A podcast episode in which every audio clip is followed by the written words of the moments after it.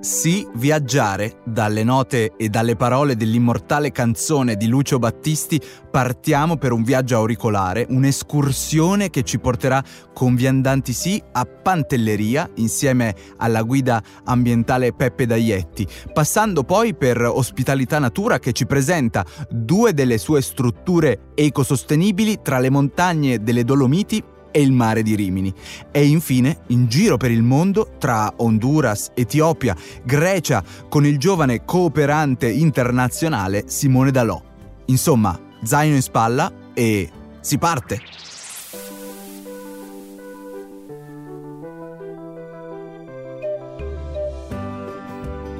Laboratorio 2050 Un sì per la Terra e per l'uomo.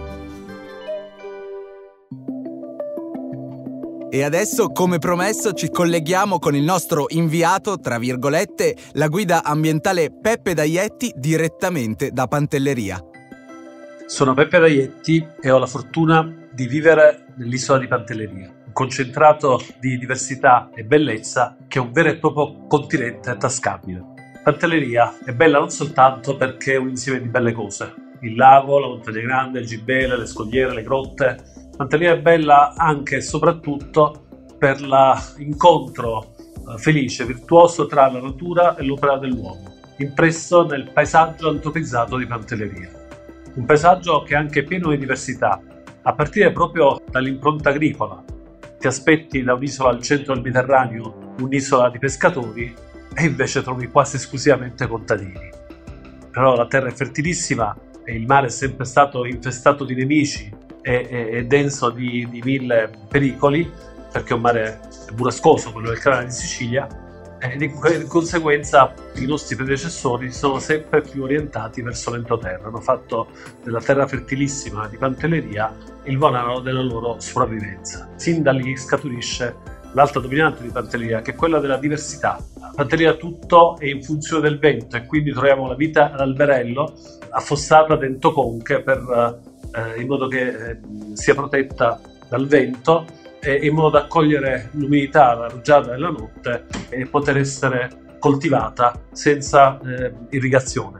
È un'isola che ha prodotto degli ulivi bonsai, degli ulivi striscianti che vengono legati alle, alle pietre da giovani per farli letteralmente sdraiare eh, rasoterra. È un'isola che ha prodotto un'architettura unica al mondo, che è quella del Damuso, queste costruzioni cubiche con eh, il tetto a cupola, di cui possiamo vantare il copyright, così come possiamo vantare il copyright anche dei giardini fanteschi, delle torri di lava erette a difesa di un agrume. Pantelia ha prodotto una civiltà unica al mondo, che è quella del popolo dei Sesi, che ci ha consegnato delle capanne a forma di barca e un muro preistorico di difesa, pensate, che è il più grande eh, d'Europa per tutta la preistoria. A proposito della botanica, abbiamo quattro habitat eh, differenti. La steppa mediterranea, la gariga, la macchia mediterranea e il bosco sempreverde. E Pantelea è isola anche linguistica perché il nostro dialetto, pur essendosi eh, sicilianizzato negli ultimi secoli, è ancora un pacchetto di arcaismi che ha fatto sì che c'è un momento fatale di un dialogo tra un pantesco e un siciliano in cui i due non si capiscono. E Pantelea è un'isola anche gastronomica. Eh, vantiamo delle eccellenze che sono il nostro cappero, il, lo zibibbo e i suoi prodotti, il vino bianco secco da tavola e il passito che veramente eh, tutto il mondo ci invidia. E abbiamo anche un couscous tutto nostro fatto di pesce con gli ortaggi fritti e varie altre prelibatezze Insomma, che aspettate? Pantelleria è qui per accogliervi e io sono qui per guidarvi. A presto!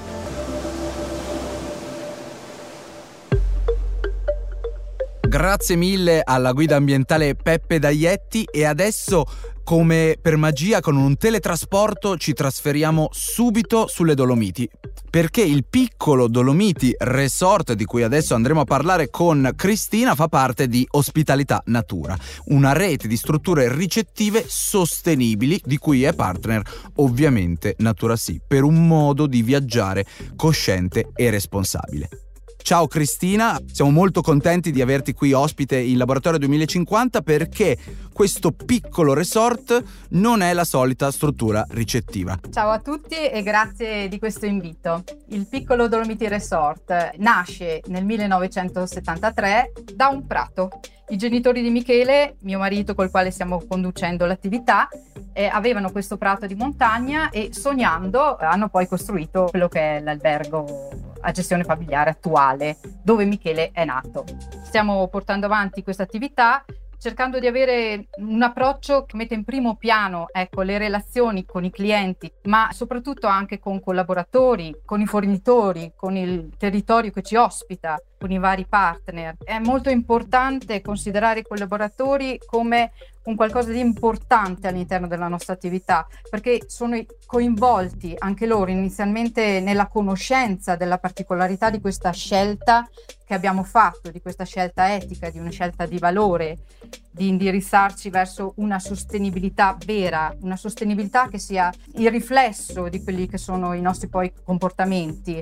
Nel vostro lavoro quasi di orchestra musicale, so che tu vieni da un background musicale, voi non siete solo una semplice struttura ricettiva, ma in qualche modo volete accogliere i visitatori per seminare un cambiamento poi nelle loro vite ci tengo sempre a dare questa immagine, appunto, collaboratori che tutti insieme appunto collaborano come in un'orchestra, ciascuno suonando il proprio strumento. Se siamo tutti in armonia esce un concerto indimenticabile. Una bellissima metafora.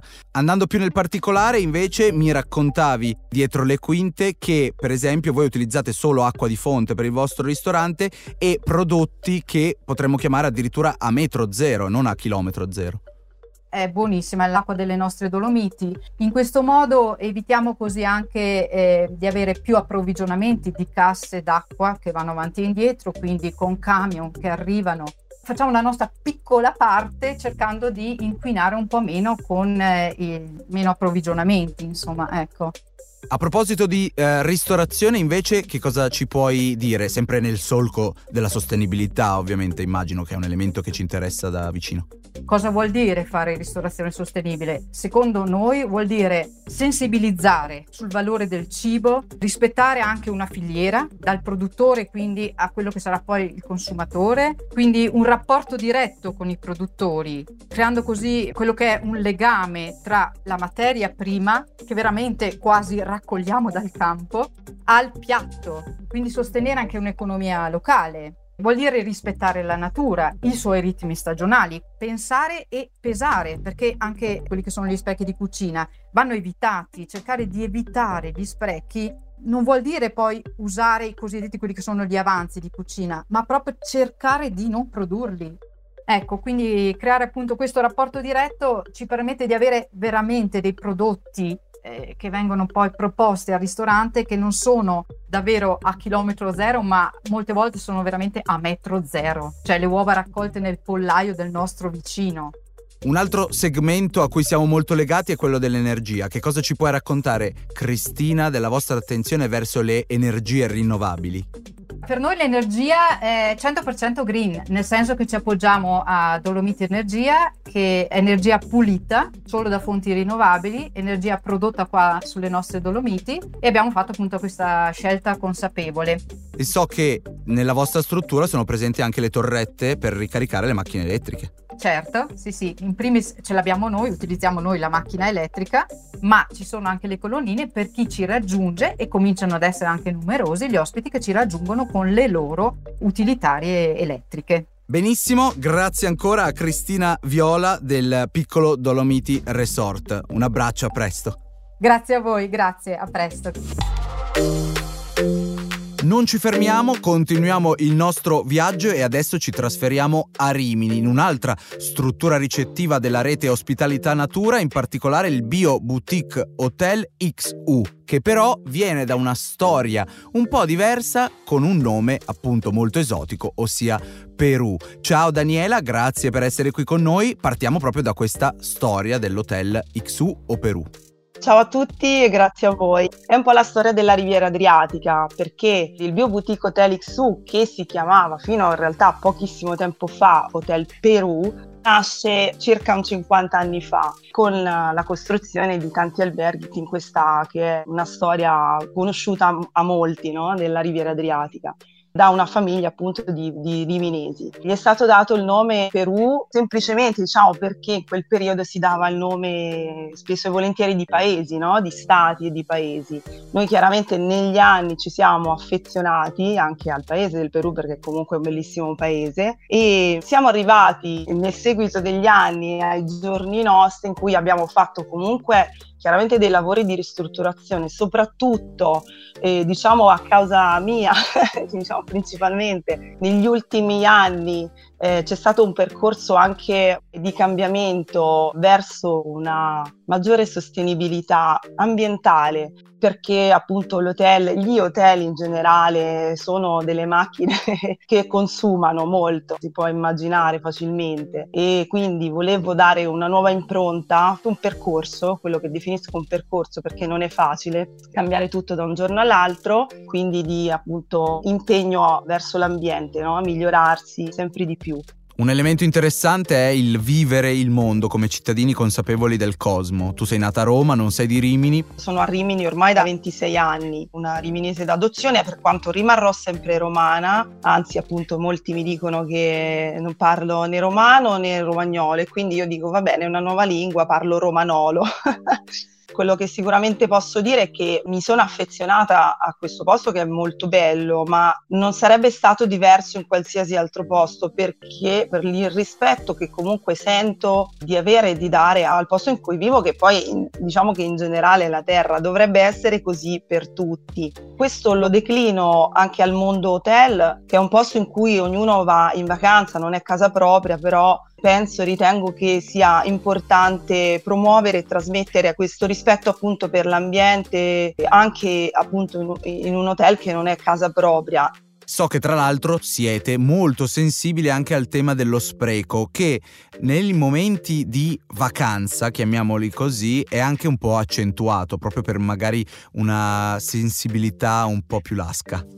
Penso che anche in vacanza o comunque nella vita oggi ancora di più evitare di sprecare del cibo soprattutto è una cosa eh, da non fare. Quindi sì ok siamo in vacanza in un posto che non è casa nostra ma questo non vuol dire che posso prendere tante cose da un buffet e mangiarne metà e poi appunto dobbiamo per forza buttare il tutto. Questa attenzione appunto che per me è importante trasmetterla sempre di più. E fa parte comunque dello stesso discorso in generale appunto di un rispetto delle cose di tutti. Su questo frangente eh, Daniela, che cosa ci puoi raccontare appunto verticalmente delle eh, innovazioni sostenibili che avete eh, implementato per l'hotel Bio Boutique XU e soprattutto so che avete anche attivato delle collaborazioni di grande valore. Nel nostro percorso siamo partiti dall'impegno sicuramente nella raccolta differenziata, nella riduzione dell'uso della plastica in tutto l'hotel, quindi che sia le colazioni, i piani, nelle camere, nell'uso dei detersivi biologici, visto che siamo anche poi vicinissimi al mare, nella riduzione de, chiaramente dell'uso dell'acqua o anche dell'elettricità. In più, comunque, in questo percorso ogni anno cerchiamo di implementare qualcosa. Negli ultimi due anni abbiamo iniziato anche delle collaborazioni, diciamo, particolari, ma molto molto belle. A noi piace anche il discorso etico legato alla sostenibilità, per cui, ad esempio, abbiamo aderito a un progetto che si chiama Mille Orti con due associazioni associazioni, cui fa capo anche un agronomo, abbiamo affittato un orto qui vicino che viene coltivato da ragazzi con disabilità, appunto che sono parte di questa associazione, che coltivano delle verdure per noi, biologiche ovviamente, e ci vengono consegnate regolarmente durante l'estate. Questi ragazzi tra l'altro imparano anche un mestiere per arrivare in futuro, se si riuscirà anche ad inserirli come lavoro anche in albergo. Questa è un'altra cosa che ci piacerebbe molto. L'ultimo è il progetto che si chiama Recig, un progetto di un'azienda di Trento, vicino Trento. Hanno praticamente trovato il modo di eh, riciclare le cicche di sigarette. Ci hanno dato dei raccoglitori per, fatti in un certo modo per raccogliere cicche di sigarette. Riescono riescono a riciclarle e creare un polimero plastico che viene usato poi nell'industria della stampa di iniezione e poi anche per la stampa di oggetti in 3D. Molto interessante, insomma, un, un concerto di, di, voci, esperienze e collaborazioni, come detto, di grande eh, valore. Quindi, per chi fosse interessato, l'hotel Bio Boutique XU in quel di Rimini. Non mi resta che ringraziarti ancora di cuore, Daniela Pazzelli. Un abbraccio, a presto. Grazie, grazie a voi. E adesso abbiamo l'ultimo ospite, ma cedo volentieri la parola alla mia compagna di viaggio Celeste Righiricco. Adesso parliamo con Simone Dalò, giovane cooperante internazionale che ci parlerà delle sue esperienze di cooperazione in tre zone geografiche del mondo molto distanti tra loro, anche come contesto sociale. Ciao Simone e grazie per essere qui con noi. Ascoltiamo volentieri il tuo racconto. Il mio lavoro è un po' difficile da descrivere, però in realtà le parole, diciamo, che lo descrivono meglio sono quello di cooperante internazionale. Nel senso che dopo aver studiato sviluppo e relazioni internazionali ho deciso di intraprendere queste avventure all'estero, principalmente con delle organizzazioni ONG private, il cui scopo era comunque l'educazione. E la mia prima esperienza è stata in Honduras, come program manager, quindi ho gestito nell'interezza questo programma educativo in questo piccolo paesino eh, dell'Honduras sulla costa nord. Questa organizzazione offriva classi di educazione non formale, quindi come dei eh, pre e post scuola, ai ragazzini della comunità che andavano a scuola solo metà giornata. Questa educazione faceva in modo che i ragazzini non stessero troppo in giro senza cose da fare e ehm, riuscissero in qualche modo a eh, complementare la loro educazione. Eh, ovviamente questa organizzazione offriva anche classi per adulti, soprattutto l'inglese. L'idea era comunque quella di formare un pensiero critico all'interno di questa comunità, in quanto il sistema educativo questo non lo offriva nel migliore dei modi. Quindi questa diciamo era stata la prima esperienza, io ho gestito il mm, programma, il curriculum, i volontari, i rapporti con la comunità, quindi sicuramente è stata un'esperienza abbastanza impegnativa ma sicuramente molto formale. Dopodiché mi sono ritrovato in Etiopia ad Addis Ababa eh, a gestire un altro programma educativo, questa volta con adolescenti questa organizzazione aveva costruito una specie di ostello, una struttura per ospitare questi ragazzi provenienti tutti da background abbastanza complicati e difficili e ha offerto loro eh, una borsa di studio per completare gli studi secondari. Come manager di questo progetto educativo io mi dovevo occupare della gestione della struttura e dei ragazzi quindi mi sono ritrovato un po' a essere fratello maggiore, mamma, papà, babysitter, eh, manutentore, educatore. Ho fatto un po' di tutto, però sicuramente è stata un'esperienza incredibile. Purtroppo eh, questa esperienza è capitata proprio durante eh, i primi mesi della pandemia e soprattutto purtroppo durante i primi mesi della guerra civile che poi è scoppiata ehm, nel nord dell'Etiopia. A prescindere da tutto questo, comunque siamo stati tutti bene, tutti sani e salvi quindi comunque è stata un'esperienza molto formale. Dopodiché ho deciso di seguire il mio sogno, di andare a lavorare in Grecia con organizzazioni che lavorassero con migranti e eh, richiedenti asilo rifugiati. Quindi sono stato assunto da questa organizzazione che lavora a nord della Grecia, nella Macedonia centrale, con uno di questi campi per richiedenti asilo e rifugiati in Grecia. E il mio compito questa volta è stato quello di direttore delle risorse umane, quindi mi sono occupato della gestione del personale, soprattutto dei volontari internazionali,